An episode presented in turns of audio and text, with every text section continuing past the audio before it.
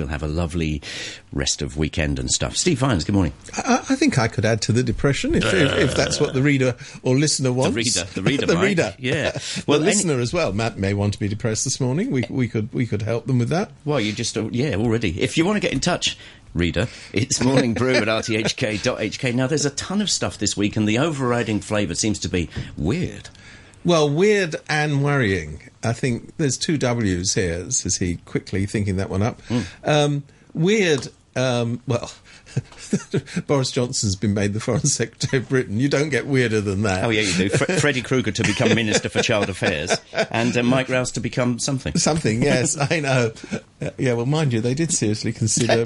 they did seriously consider what's his name, Michael Gove, for prime minister, which you know. He used to be on a TV show. So, I don't know so that Britain that. could have the world's weirdest prime minister. Well, they've done all right, So, haven't no, they? have done all right. They've gone for Miss Boring, and I'm sure she'll be just fine. We'll get on to Boris said. in a while. We might do. Yeah. But but let's let's talk about uh, worrying because that's the other W. Mm. Worrying would be what's happening at the ICAC.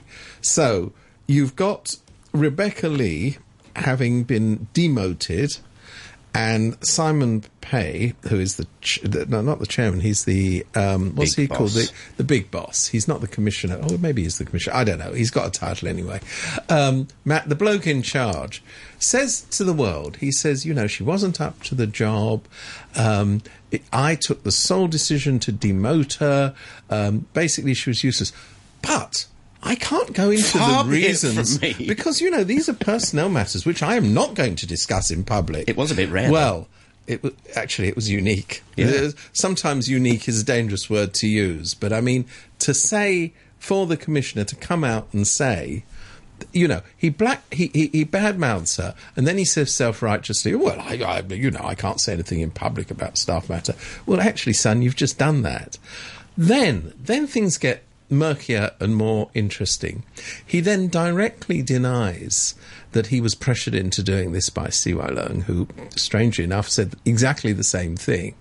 But when asked whether he was um, pressured by our good friends down at Western from the Central Liaison Office, he didn't give a direct answer. He, what he said was, instead of saying, no, I wasn't, he said, this was my decision. Now, as far as C.Y. Leung was concerned, he actually gave a direct answer saying, no, I wasn't pressured by him.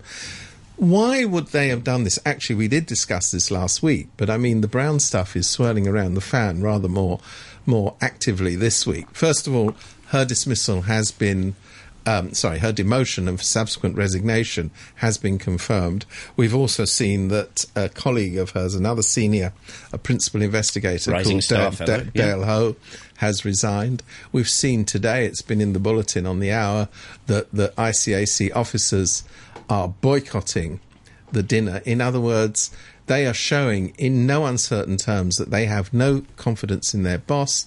They are worried about the integrity of the organisation that they work for. This is very, very serious. It also means that at the moment the sheen is wearing off what has been considered to be a very slick and sleek operation Well, behind closed doors, well, in out, do the job. What is and the whole we've got point? union affairs. What is the whole point about an independent commission against corruption? They get on if you it. take well, if you take out the word independent, if it is indeed the case, and the suspicion is that it is the case, that its independence is being undermined by the bosses. No, and, and of course, I'm not talking about the monkey. I'm talking about the organ grinders over in Beijing, who apparently, I mean, this is what is being said. I have no actual concrete evidence. Who apparently, in their normal paranoid way, were suspicious of Rebecca Li because she went on a training course with the FBI. And they feel that, you know, foreign agencies are perpetually trying to undermine and influence what's going on in China. I mean, that paranoia is very, very active. It's on the, you know, it's on that red flashing light list. But let's look at this in the whole.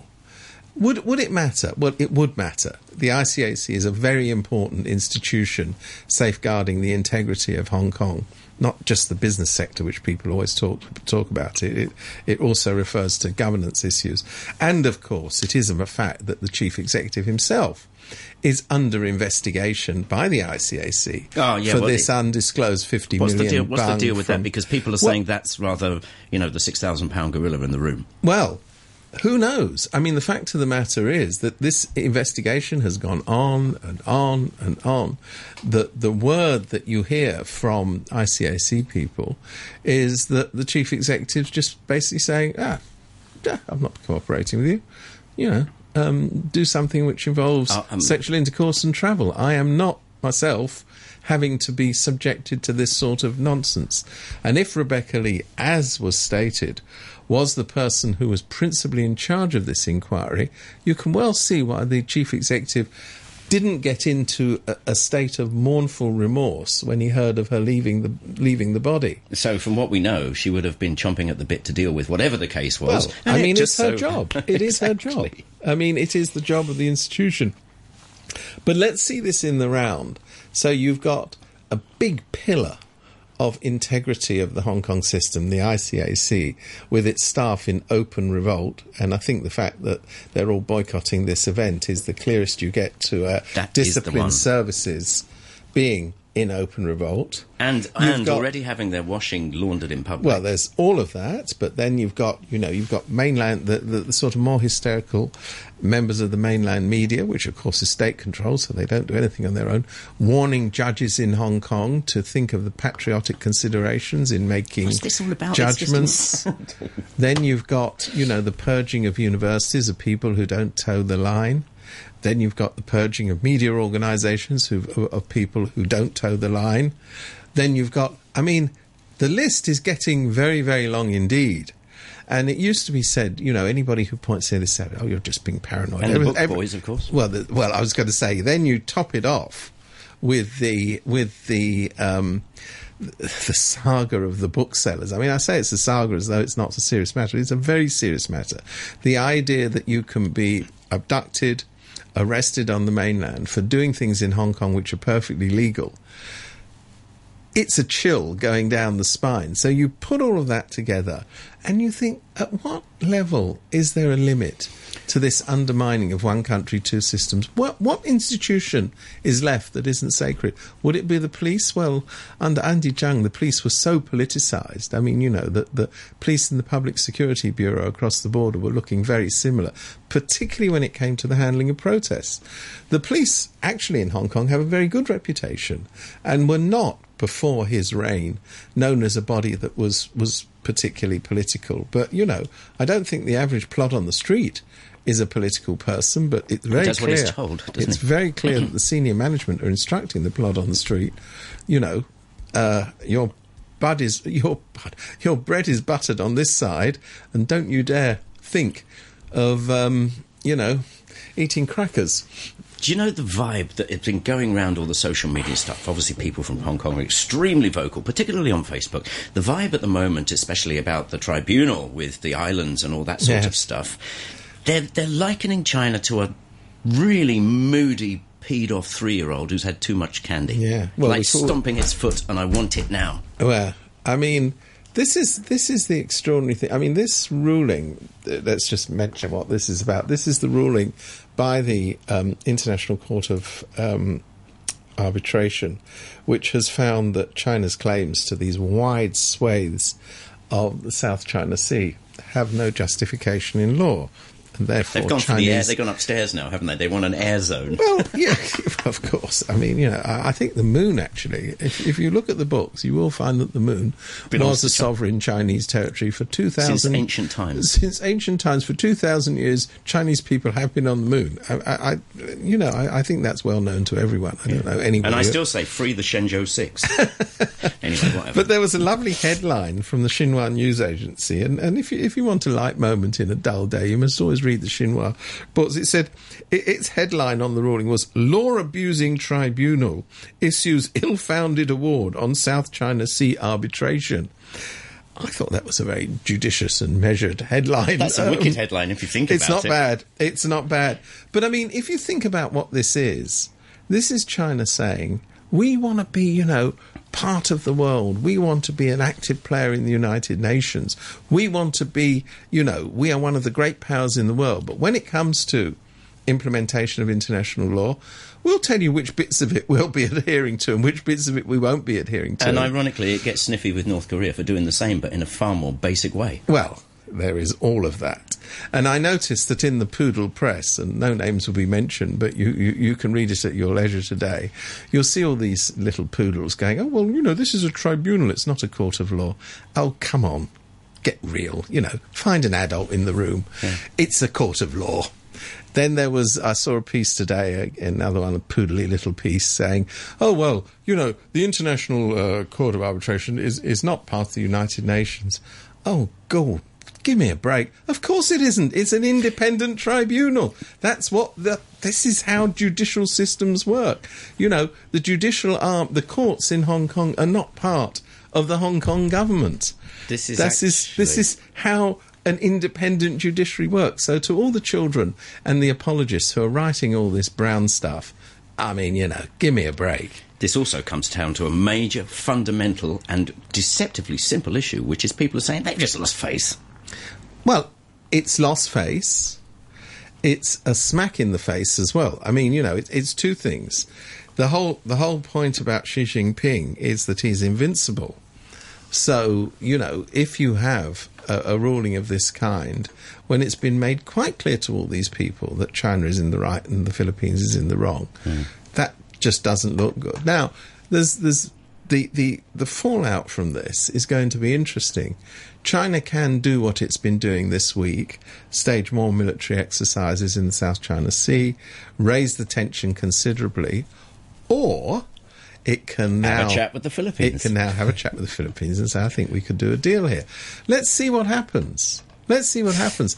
Either way, if China is serious, and I'm quite sure China is serious about, you know, taking its place in the Security Council of the UN, being the world power that it wants to be, um, you know, with great power comes great responsibility. Oh gosh, that's about the sixth time I, I, on this. I, I, know, I know. I mean, you know, it, it's out there.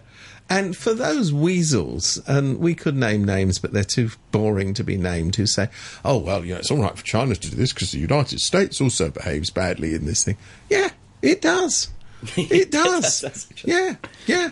Boy, so the standard is set by the worst things that the Americans do. Yeah, Okay, fine. There's another interesting thing that's happened here. I was talking to a bloke yesterday, very interesting, about how China's been censoring its own people, going bananas with nationalist fervour online, going war, war, war, and they've been yanking it.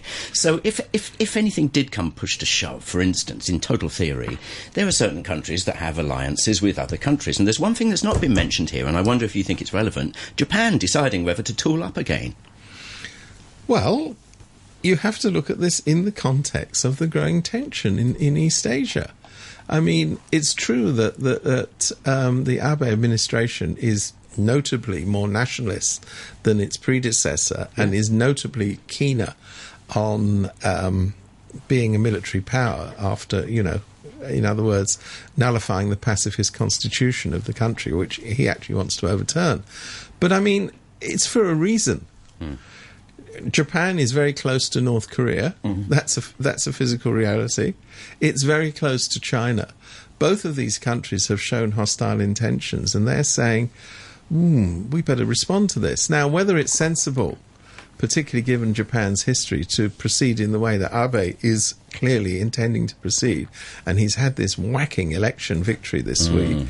You know, two thirds majority is is certainly a mandate to. Uh, uh, two thirds majority of the vote, not of the vote, but of the seats in the House, um, is certainly a mandate to get these things done.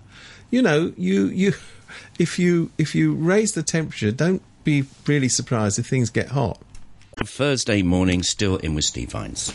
Well, I'm not as in love with the MTR as perhaps I was last week. I don't think I will be. No, I mean, what's going on here, eh? It's a bit of a thing, isn't it? You've got this um, big new contract that the MTR has signed up. And it's a sheer coincidence as a mainland company, but it's a company called CRRC Sifang. And they make carriages and you know bits of bits of kit for, for, for underground railways. Yes, um, roller skates. Yeah, I hope they make Zimmer frames. I am in the market for You're some of those at the moment. yeah. um, but other than that, no, seriously, I mean this the, this is a another brewing scandal. And it's funny that all these scandals are so remarkably alike. There's a mainland Chinese the right company involved, remarkably alike. Right. If you believe in coincidence like what I do, you'll say, oh gosh, what a surprise. Yeah, well, yeah. So you've got the mainland company, you've got the bureaucrat who's in charge of this saying, oh, well, somebody may have sent me an email, but I didn't read it. You've got That's a cracker, isn't it? that's, That's very good. That's and then somebody good. rejected. You've got um, you you've got the fact that this is in public, not because, of course, anybody wanted it to be in public, not because there was full disclosure of this enormous expenditure of public money. It's because a news organisation got hold of this information from a whistleblower. Yep. You've got Whistleblower, trains, get it? yeah, yeah, right. yeah. Oh, sorry about that. Apologies to the listener. Go on. then you've got um, then you've got the sheer arrogance of it. You know, we put out this contract, and we didn't need to do any. Uh, th- this is actually what they said. We didn't need to do any inspections because we were well aware of the market situation. Well, this is the bit Well- that cracks me up, Steve. Well, gosh, I, I don't know if this is the way, in fairness, I'm reading off our, web, our news website now. I don't know if it's the way it's written here, but this cracks me up. The MTR Corporation said on Wednesday that a mainland train manufacturer was allowed to keep bidding because, this is the killer, their quality problems did not compromise safety. Well, Their that's quality good. problems That's great. Did That's not great. compromise safety. That's great. So it's not Um, a quality problem. And, and just in case any, in case anybody has missed the, the the other part of the plot, I mean, what actually happened was that Singapore's um, Mass Transit Corporation identified these problems, sent the trains back to China, and said, you know, we are not accepting them. The MTR here apparently was aware of this and still said, oh well, you know, it's a quality problem. That's all right then. I mean, wait a minute. I'm trying to just put this together Yeah, me too. in a straight line and, and see where that ends. The Their bidding quality- process was very short, Oh. apparently. No on site inspections were made to verify the claims of the manufacturer. That's incredible. You know, you want to get a box of pencils around here, it takes you six months. Yeah, well, well, pencils are rather more complicated They than are. a mass transit system. They Come are. on, Yeah, to be that. fair There and that. objective, yeah. So, I mean, there's there's a small rancid smell coming out of the MTR today. It's very odd, isn't and it? uh, what I like is that the the, the and I just joke. that Apparently, there's a secretary responsible in the government, but he says no one can blame him because nobody told him anything. Well, that's all right. So you're in charge. You're in charge of transport. There's an extremely big public tender goes out involving millions, hundreds of millions of taxpayers' money, and your excuse is, oh well, I, you know, nobody told me. It's very the email. unfair. There's- Yeah. Uh, so, I mean, all good, really. See, they can do media training as much as they like and do all the spin and hook it and flag it and do this, that, and the other. But the point is, Joe Public is going to say, Blimey, that sounds really dangerous. I don't think I want to go on that. Even if it's wrong. Or Joe Public is going to say, "What the hell is going on here with you know with with with the local government that seems only able to buy stuff now, f- you know, when it comes to big contract from a company with mainland Chinese connections, regardless, regardless of quality." I think that's the thing that is sticking in many people's minds.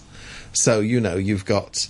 Um, you've got all this kit coming from across the border to build the, the bridge to nowhere, Uh, or not to build a bridge to nowhere, of course. You know, etc., etc., etc. Oh, incidentally, the MTR is also involved in that.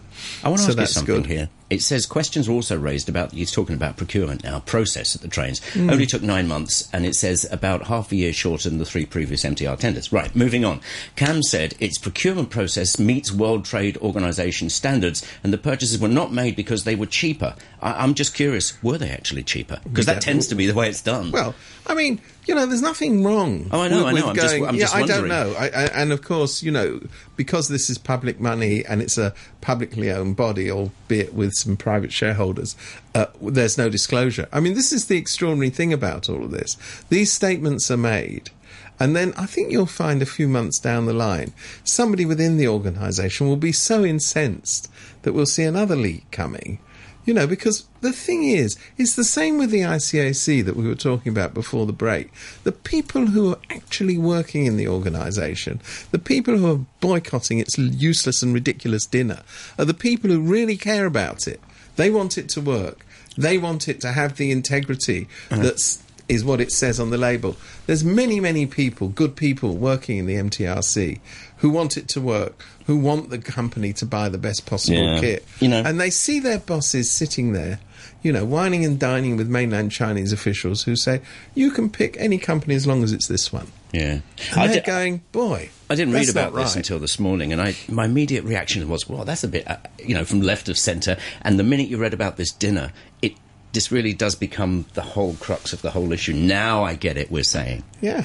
If the boys and girls just well, like what I'm nope, saying is that that you know what there's a remarkable disconnect in Hong Kong between the people who work for all of these organisations, including the MTR, who want to do a good job, who are truly committed to it, and their bosses who who are really just involved in maybe not just involved, but seem to be primarily involved in what can only be described as brown nosing. And that, that Well, it, it, ironically, Steve, it could be brown nosing plus going towards what the ICAC has been put in there to fix in the first place. Except it won't be able to now because they're fixing the It's like the ICAC bird, isn't they're it? Fixing the ICAC. And God, it goes on a. It does indeed. It goes on a trail. It does indeed. Shall we move on? Go on then. We've got a we've got a uh, email here from Bowen, Joe Sun. Joe Sun Bowen, who says whatever one wants to say about the UK, it has to be said that she's politically more mature. I notice he calls her the she. She's politically more mature than China. I guess I should have said much more, as evidenced by Theresa May's appointment of Boris Johnson as Foreign Secretary. Yeah. Where you have someone who advocates a policy different from yours, as is obviously the case in, in, in with Johnson, um, and that person manages to obtain majority public support in an open contest. He's talking about the Brexit vote. Yeah. The thing to do is to invite him or her, Yeah. and I'll stick to him here to join the team. Give the person a chance. Let him strut his stuff. Let him show whether he's any good. No chance for that to happen here in China. Yeah. well, ain't that a fact? I mean, here, here, in in the Legco, do you know how many amendments to, to legislation the government has accepted in the current term? Well, that figure would be zero. Their view is that anyone who, who, who wants to improve legislation, but it hasn't been drafted by the boys, hmm. not interested. The talks that C.Y. Leung says he's holding with the opposition and the ridiculous claim that he talks to people from all walks of life are non existent. It is, and the point Bowen makes is, you know, if you have an opponent who carries with him or her a large swathe of public opinion, you either bring them in the tent to urinate inside, as, as LBJ. as LBJ famously said, or you um, you know you let them do that same action outside the tent. Just explain that one. He said, well, I'm sure something happened with him. He said, well, I'd rather have the person, he says, peeing from the inside of the out of the tent rather than outside into the tent. I think he was talking. This was the famous moment when effectively LBJ um, lost the southern states of the Democratic Party, which were full of all these racists who Yeah. didn't want the civil rights legislation.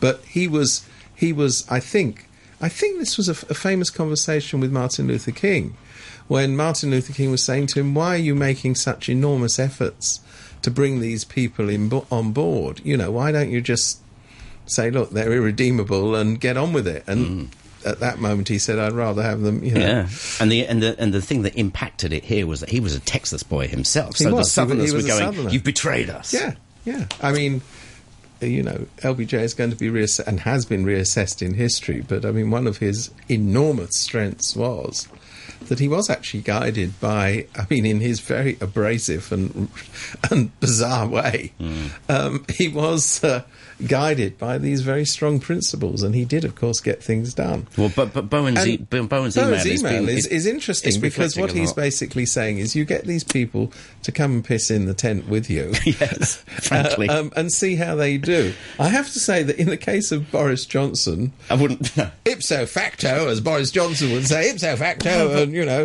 sine qua non. There's- there's a load we'll, of we'll, we'll see how that goes. I mean, he will add to the sum of human um, levity during international negotiations. It's already happened. People online are going, "What the actual f?" Yes. uh, and and they're ranging from that to no, no, no. He was one of the big proponents of Brexit. So Theresa's saying, "All right, Boris, Come and clear up the mess. make it work," Yeah. which is logical. Yeah, yeah. Well, I, I mean, a considering that, uh, considering that Cameron walked off without um, so Mentioning much anything as a, to do with dead animals' yeah, heads and yeah, stuff. without without so much as a, as a pause for changing his socks.